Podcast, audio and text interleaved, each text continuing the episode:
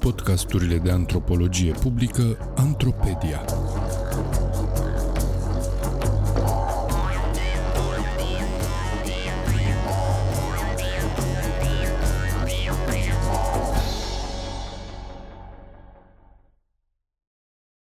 De la vacă la balansoar.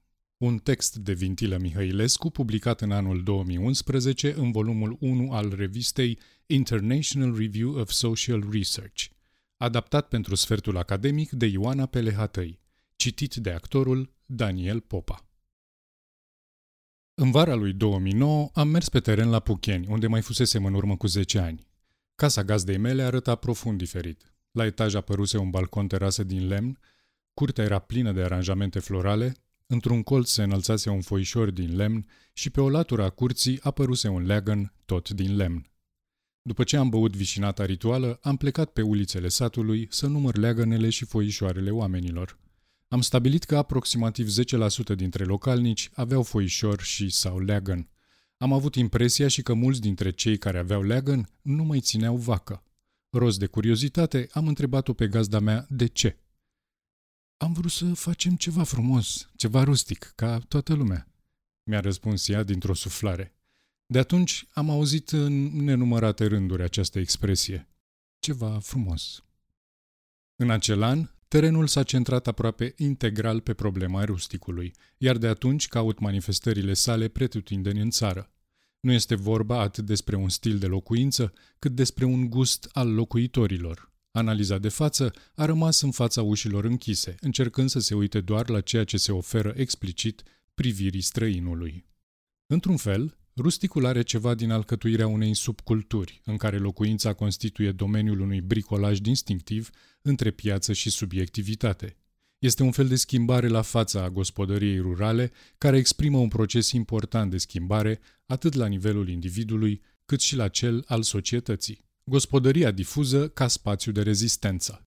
Modificările recente ale gospodăriei rurale nu pot fi înțelese în afara duratei lungi a procesului de modernizare a satului.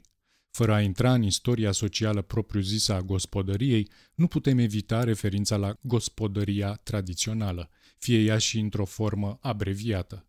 Ea este o unitate socială supraindividuală, profund ancorată structural și relațional în vecinătatea sătească și fraternitatea sa economică, intermediind între membrii săi și spațiul public de la cel proxim al comunității sătești la cel distant al statului.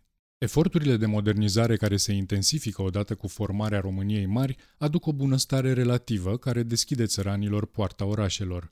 După al doilea război mondial și depășirea consecințelor imediate ale acestuia, schimbarea ia altă direcție și se accelerează. Cooperativizarea forțată, dublată de atracția industrializării și urbanizării rapide, produce exodul țărănimii dorite ideologic. Pe de altă parte însă, Casele rămân în proprietatea țăranilor pe tot parcursul comunismului, iar statul nu intervine direct în universul lor domestic. Rezultatul global este că ponderea populației rurale scade de la peste 75% înainte de război la 45% la sfârșitul anilor 80. În aceste condiții, vecinătatea se dislocă, iar fraternitatea economică devine sporadică și fragmentată. Sistemul comunitar de dar și contradar al nunților, de pildă, crește în amploare, dar implică tot mai puțin comunitatea de vecinătate, aceasta fiind înlocuită de rețele elective și concurențiale de rudenie și prieteni. Anemiat fără a fi însă anihilat, spațiul public al vecinătății este tot mai mult invadat de prezența statului. Unitatea domestică a gospodăriei se fragmentează și ea, dând naștere unor gospodării difuze, cu o parte dintre membrii rămânând acasă, iar cealaltă parte stabilindu-se în oraș, între cele două părți, continuând relații de schimburi de bunuri și servicii care permit o redistribuire relativ egalitară a resurselor. Astfel, gospodăria difuză încorporează și transformă o parte a fraternității economice sătești.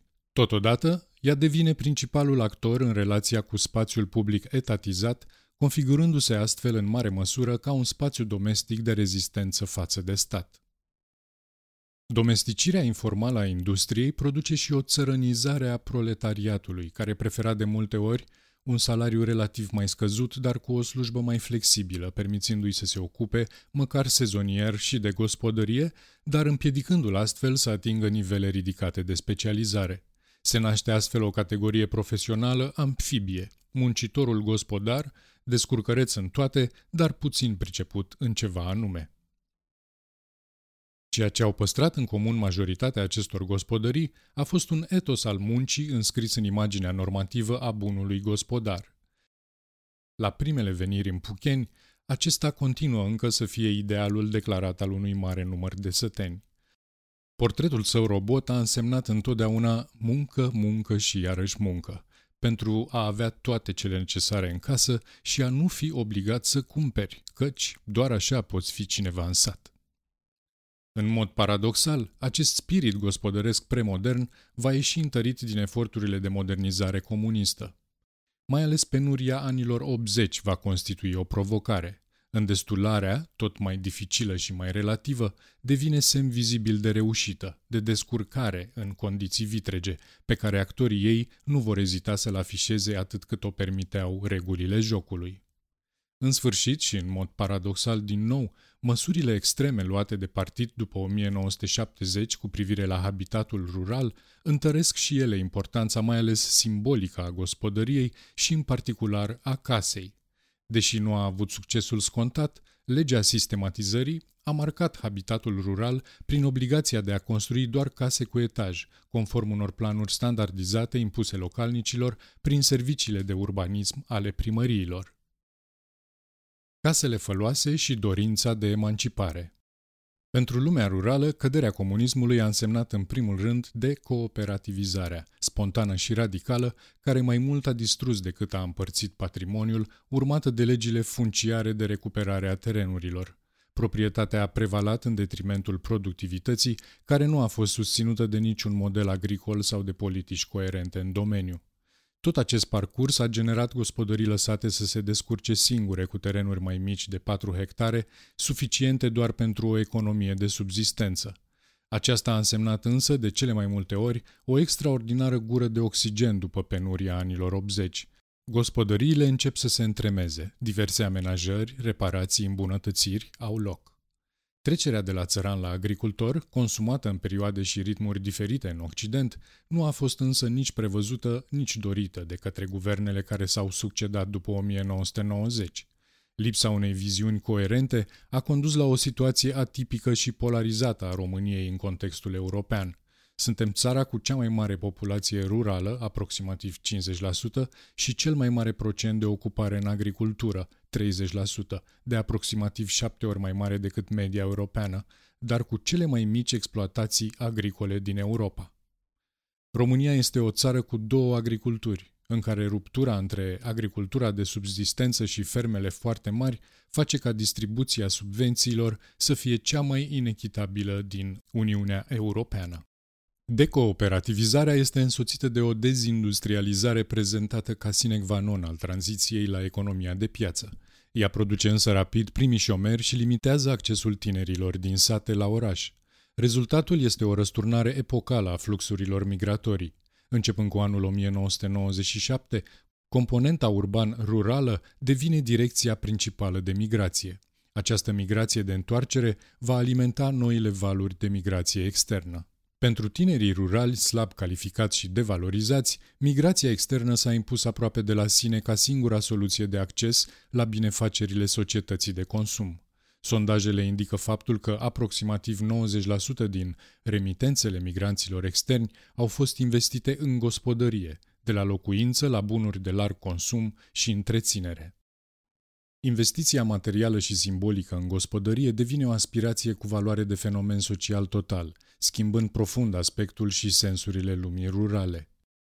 Una e să fii proprietar de Mercedes 4x4 și alta e să fii de Trabant. Așa și cu asta. Una e să ai o casă făcută ca lumea așa cum arată un Mercedes și alta e să ai o casă împaiantă sau făcută din pământ, din alea, zice IB, de 48 de ani. Semnificativ este faptul că acest Mercedes al viselor rurale rămâne distinția domestică și comună a locuinței mai degrabă decât aceea individuală a îmbrăcăminții și altor bunuri de uz personal.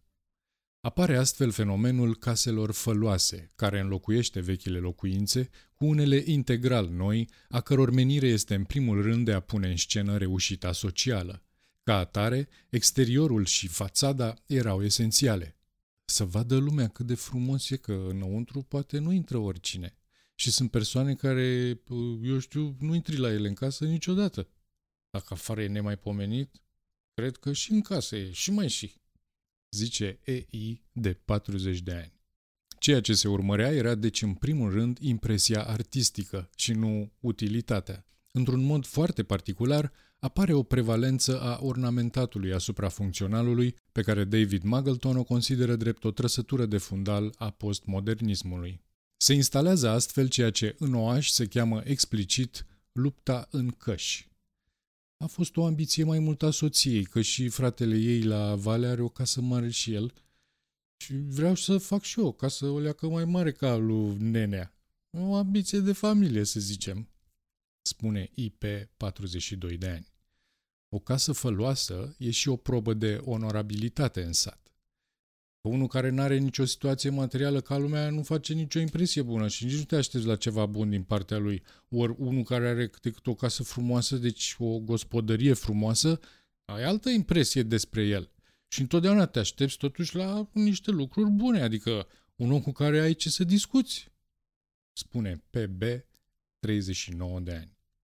Muncile gospodăriei se retrag tot mai mult spre spatele clădirii și sunt lăsate în seama bătrânilor. Concomitent, încep să se reducă numărul de animale din ogradă și crește interesul pentru flori.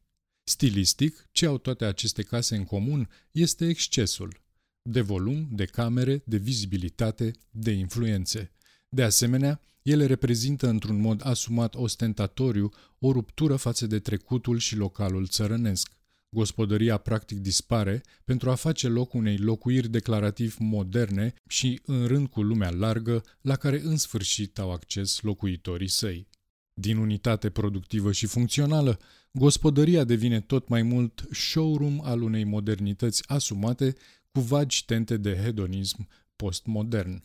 Comunitatea de vecinătate se destramă ca fraternitate economică pentru a rămâne tot mai mult doar un spațiu de recunoaștere socială al acestei reușite.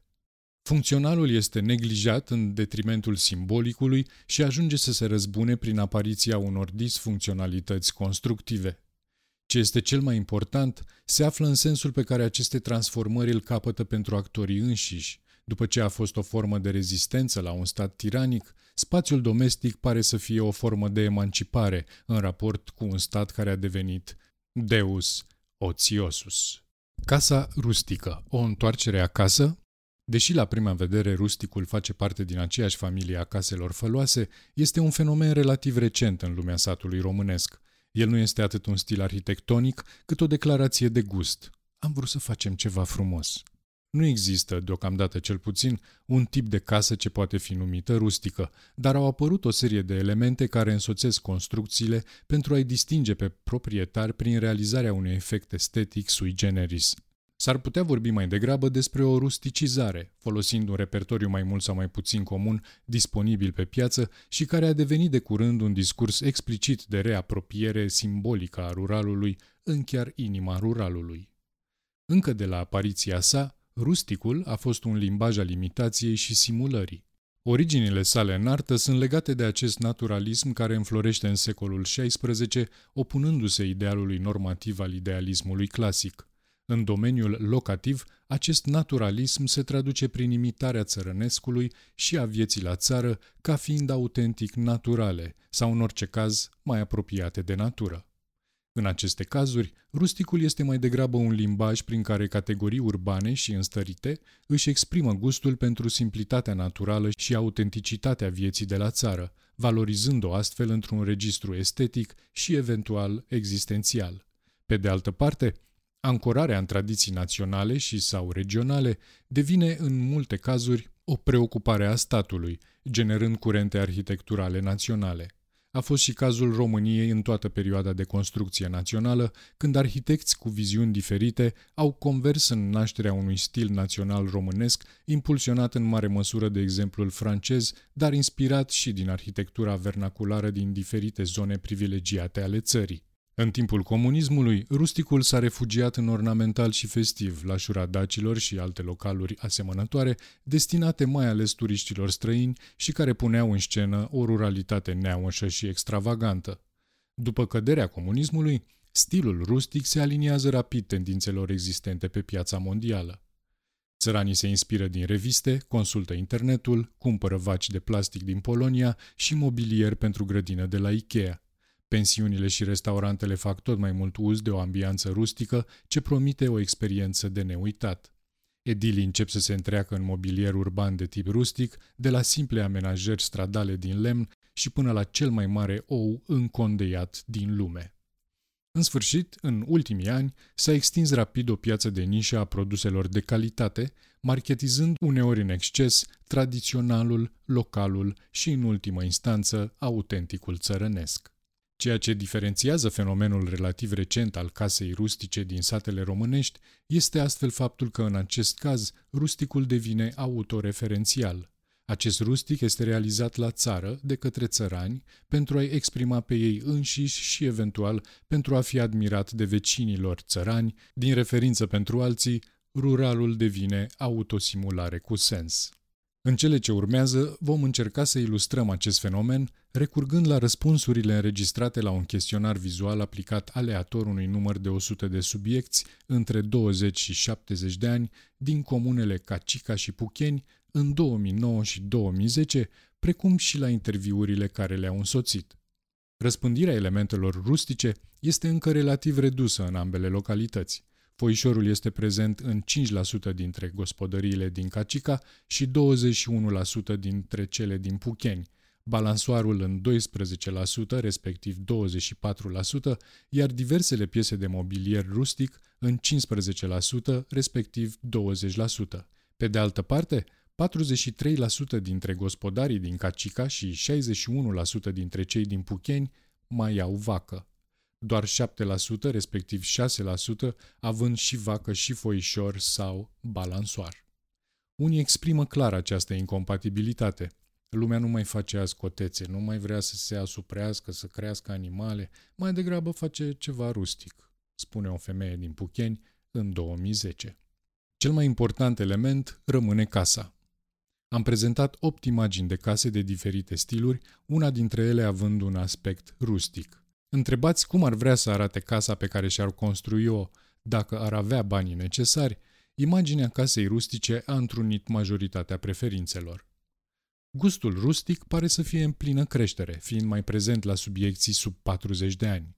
Complementar, acest gust pare să fie totodată și mai coerent, fapt sugerat de dispersia considerabil mai mică la tineri comparativ cu vârstnicii pentru toate întrebările referitoare la preferințele pentru rustic. Preferința pentru casa rustică s-a manifestat în 67% din răspunsurile tinerilor din Cacica și în 50% din răspunsurile vârstnicilor. Grădina de flori rămâne o aspirație transgenerațională puternică, mai ales în rândul femeilor. Curtea, am o ambiție pe curte, muream când trecea vaca și mânca florile. Muream că trebuia să o scop pe aici, pe aici, prin, prin curte, flori peste tot. Am cositoare de aia de un milion, fac gazon, o curăț mereu ca să fie curtea frumoasă. Păi da, pe asta e. Ăsta e nivelul nostru, așa să fim. Să fie frumos, nu băligar și astea. Gata, s-a dus cu băligarul, spune AH de 39 de ani din Pucheni. În sfârșit, după cum era de așteptat, lemnul este vedeta acestor preferințe. De cele mai multe ori, în interviurile care au însoțit chestionarul, oamenii țineau să ne precizeze că lemnul este specific pentru zona lor și că prin această folosire a lemnului, ei nu fac decât să se întoarcă la tradițiile locului. Suntem o cultură a lemnului. Viața cotidiană a țăranului este înconjurată de lemn. În panteonul identitar românesc, bisericile, casele, porțile și mobilierul de lemn sunt la loc de cinste. Lemnul este o încorporare fizică a îngrijirii spațiului domestic, configurând astfel o românitate domestică exemplară, o subiectivitate specifică a lui acasă. Revalorizarea emblematică a lemnului în casele rustice, după afișarea ostentativă a prefabricatelor, sticlei și fierului din casele făloase, pare să marcheze o reorientare a subiectivității locatarilor către local și trecut. Din reactivă, gospodăria devine tot mai mult expresivă. Prin practicarea rusticului, locuitorul de la țară pare să se întoarcă acasă. Domesticirea modernității, recunoaștere socială și autenticitate. Gospodăriile difuze, casele făloase sau apariția caselor rustice sunt, desigur, materializarea unor transformări societale profunde.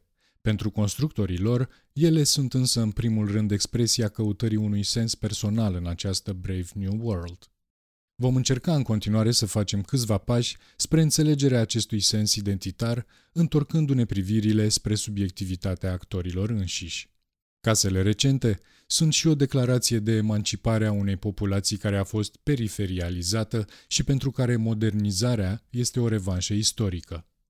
Deci, trăindu-se pe timpuri neavând lumină, neavând electricitate, neavând gaze, neavând lumea trăind practic în beznă, într-un întuneric, fiind izolați de oraș, de comunitate, și au zis că e momentul să iasă și ei cumva la suprafață. Nu? Această ieșire la suprafață se face în primul rând prin afișarea elementelor percepute ca definitorii pentru spațiul de referință al modernității. Acel ceva frumos din explicațiile iubitorilor de rustic înseamnă modern, ca la oraș, ca în Occident. Se pare că ceea ce pretindea Constantin Noica, declarând că noi nu mai vrem să fim eterni săteni ai istoriei, sunt pe cale să realizeze țăranii înșiși în prezent. Și se realizează din interior, de jos în sus, după decenii de modernizare din afară și de la centru. Din obiect al modernizării, populația rurală pretinde astfel să devină subiect al modernității. În cazul rusticului, această tentație a modernității este aparent contradictorie și hibridă. Un tânăr din Cacica rezumă. Rusticul e modern și e tradițional în același timp. Formulările de acest gen, mai mult sau mai puțin clare, abundă în interviuri sugerând o formă de hibriditate sau glocalizare. Marca sa distinctivă este exact acest efort de sinteză între un timp nou și totodată vechi, un spațiu care să fie în același timp la noi la țară și oriunde în lumea civilizată. Rusticul articulează nevoia răspândită de modernizare, fie ea și reziduală, cu aceea mai recentă de conservarea unui spirit al locului, fie el și fantasmat, într-un mod care să le ofere actorilor un sens existențial. Apare astfel întrebarea cu care se deschide de fapt orice vizită într-un sat cu case făloase sau rustice. De ce este investitura modernității realizată într-un mod atât de irațional? Cu ghilimelele de rigoare. Acest aspect irațional este mult diminuat, cred, dacă încercăm să privim casele recente din satul românesc prin prisma teoriei recunoașterii. Și aceasta în primul rând deoarece casele cu pricina nu au atât o utilitate intrinsecă sau derivată, cât un rost social. De la originile sale, exprimate cel mai plenar în opera de tinerețe a lui Hegel, Anerkennung, recunoașterea plasează idealul etic în relație și nu în individ.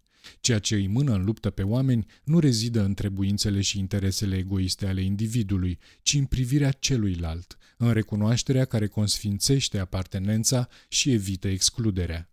Chiar și cele mai intime și subiective alegeri ale noastre privind propria identitate și împlinire sunt mediate astfel de recunoașterea celuilalt semnificativ. Autonomia fiecăruia este rezultatul luptei pentru recunoaștere cu toți ceilalți. Pe scurt, suntem funciar dependenți și fericiți să fim astfel. Lupta pentru recunoaștere pare a fi căpătat sensuri suplimentare în modernitate. Nevoia de recunoaștere devine un ideal care poate genera mișcări colective de emancipare, politici globale de recunoaștere, dar și mult mai modeste aspirații individuale. Este ceea ce ne interesează de fapt în cele de față.